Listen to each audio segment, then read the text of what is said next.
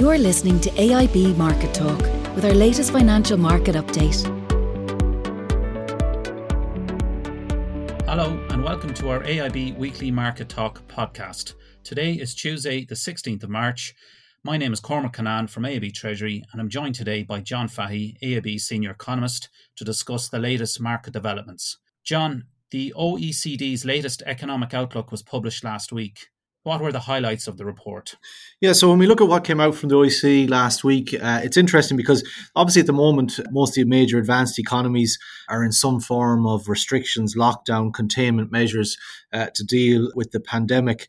But the f- interesting thing is when you look at forecasts for the full year, and the OECD is a latest example of this, uh, you know, growth projections for the world economy are actually fairly upbeat. Uh, and in fact, the OECD revised higher their global growth forecast compared to the last time they updated us back in December. So for this year now, the OECD expect uh, global growth of uh, 5.6% compared to where they thought it was going to be at just over 4% in December. And they also uh, revised higher their forecast for 2022 as, as well for next year.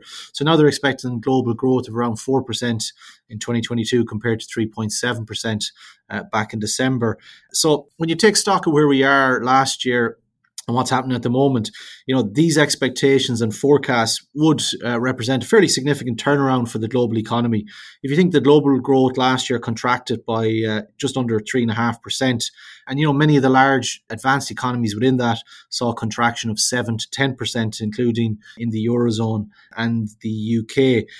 And it's interesting because recessions normally, uh, in terms of the recovery from recession, take much longer than this. But this is an exceptionally unique cycle. If you think this time last year was a very sudden, sharp contraction, but it wasn't caused by an economic shock or financial crisis or some sort of imbalance in the global economy.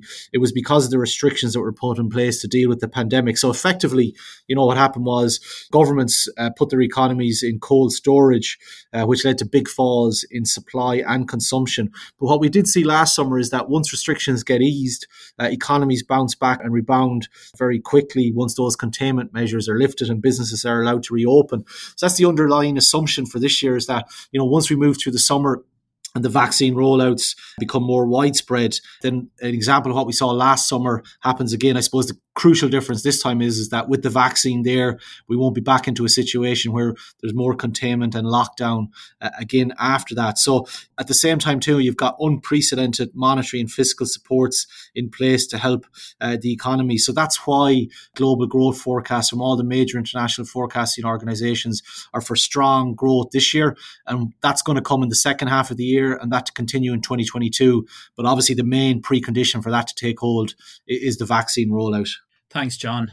Uh, the ECB reaffirmed its forecast for economic growth last week. How does the Eurozone growth outlook compare to forecasts for other major economies? Yeah, we got from the ECB last week their updated staff projections. So they were broadly similar to where they were in December. Basically, growth of around 4% on average in 2021 and, and 2022. And that's broadly similar to the OECD's forecast from last week uh, and, the, and the ones, uh, more recent ones from the IMF uh, and the European Commission. Now, one thing about that, though, is those growth forecasts for, for the Eurozone would leave the region trailing behind some of the other major advanced economies, including the US and the UK. So if you look at last week's OECD forecast for the US, it's got growth this year of 6.5%, and, and for the UK, just over 5% compared to the expectations for 4% in the Eurozone. So there's probably two reasons behind this as to why Eurozone growth is expected to lag behind elsewhere. The first is obviously the well documented issues over the slower pace of the vaccine rollout. But secondly, it's the fact that governments in the European governments have seen less fiscal supports than elsewhere. And this is kind of illustrated. If you look at the budget deficit for the Eurozone overall, it's probably around 9% of GDP last year compared to 15% in the US and 17% uh, in the UK. So even though European governments have been offering fiscal support, it's not to the same extent in terms of stimulus as we've seen uh, in the US or the UK. So therefore, what it's really crucial from a Euro, eurozone perspective is that the vaccine rollout gathers significant momentum in the coming months uh, because you need that to allow the economy to reopen and allow to this growth and businesses uh, to take hold on the back of that. Thanks, John. Uh, what's happening on currency markets at the moment? What we've seen over the last week was fairly range bound uh, trading on the currency front. Obviously, we're in a situation at the moment over the last couple of weeks where we've seen the dollar uh, trade higher. That's reflecting the fact that euro dollar moved back below that 120 level. And we saw cable in terms of sterling against the dollar uh, also move lower back below the, the 140 threshold. And the dollar supported by the fact that, you know, US Treasury yields have moved higher. So it was interesting last week with the ECB meeting that you referenced earlier. And, you know, the ECB showed concerns over the rising yield environment for a eurozone perspective. Uh, they announced a, a, ramping up of their monthly asset purchases, so they've kept the overall size of their program the same, but uh, they've ramped that up. Whereas in the US, if you look at the Fed a few weeks ago, Chair Powell was speaking, and he didn't seem overly concerned by the rising yield environment. So US yields have continued to move higher. Ten-year Treasuries are back above that 1.6 percent level, so that's supporting the dollar. But in the last week, though, the moves were fairly limited. Euro dollar was largely in a 119 to 120 range. And when we look at euro sterling, you know, we've been in an 85 to 86p range uh, over the last while. Obviously, those levels compared to where we started the year represent a stronger level of sterling. And as we talked previously on these podcasts, that's because of the uh, success in the UK of its vaccine rollout has been a key uh, support uh, for, for sterling over the last while. Thanks, John. Uh, last question for today. Uh, what should we be watching out for on the economic calendar this week? So there's very much a central bank team to events this week, and I suppose two of those key central bank meetings are the Bank of England and the US Fed. So we don't expect any policy changes from either. But what we look from the Bank of England meeting on Thursday is probably we look to see in terms of the uh, Governor Bailey's comments and analysis of, of where the economy is, that he may emphasize that the risks to the uh, outlook for the UK are more balanced as the UK economy prepares to reopen in the second quarter and as we move through the summer.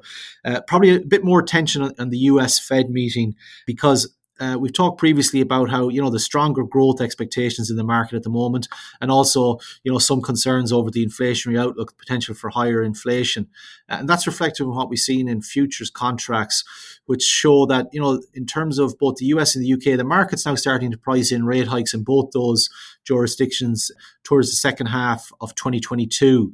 And what's interesting is is that the last time we got interest rate projections from the Fed back in December, only one FOMC member was expecting a rate hike in 2022. So these are the uh, famous Fed dot plots.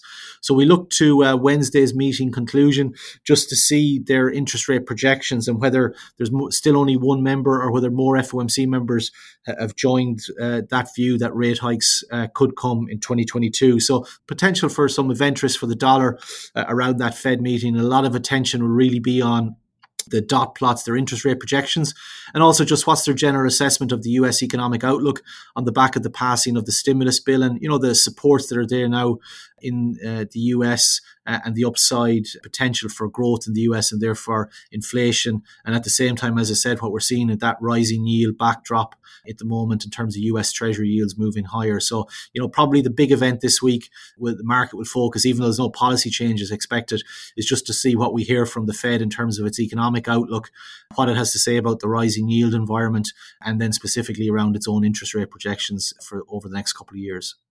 John, thank you for your insights and thanks to our customers for listening. To stay up to date on financial markets, please press the subscribe button to AIB's Market Talk on the podcast apps for iOS or Android. For any customers affected by the COVID pandemic, please refer to our website for supports www.aib.ie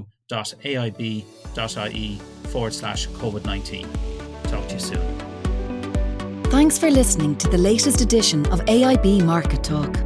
Allied Irish Banks plc is regulated by the Central Bank of Ireland. First Trust Bank is a trademark of AIB Group UK plc, authorised by the Prudential Regulation Authority and regulated by the Financial Conduct Authority and the Prudential Regulation Authority. Allied Irish Bank GB and Allied Irish Bank GB Savings Direct are trademarks used under licence by AIB Group UK plc, authorised by the Prudential Regulation Authority and regulated by the Financial Conduct Authority and the Prudential Regulation Authority.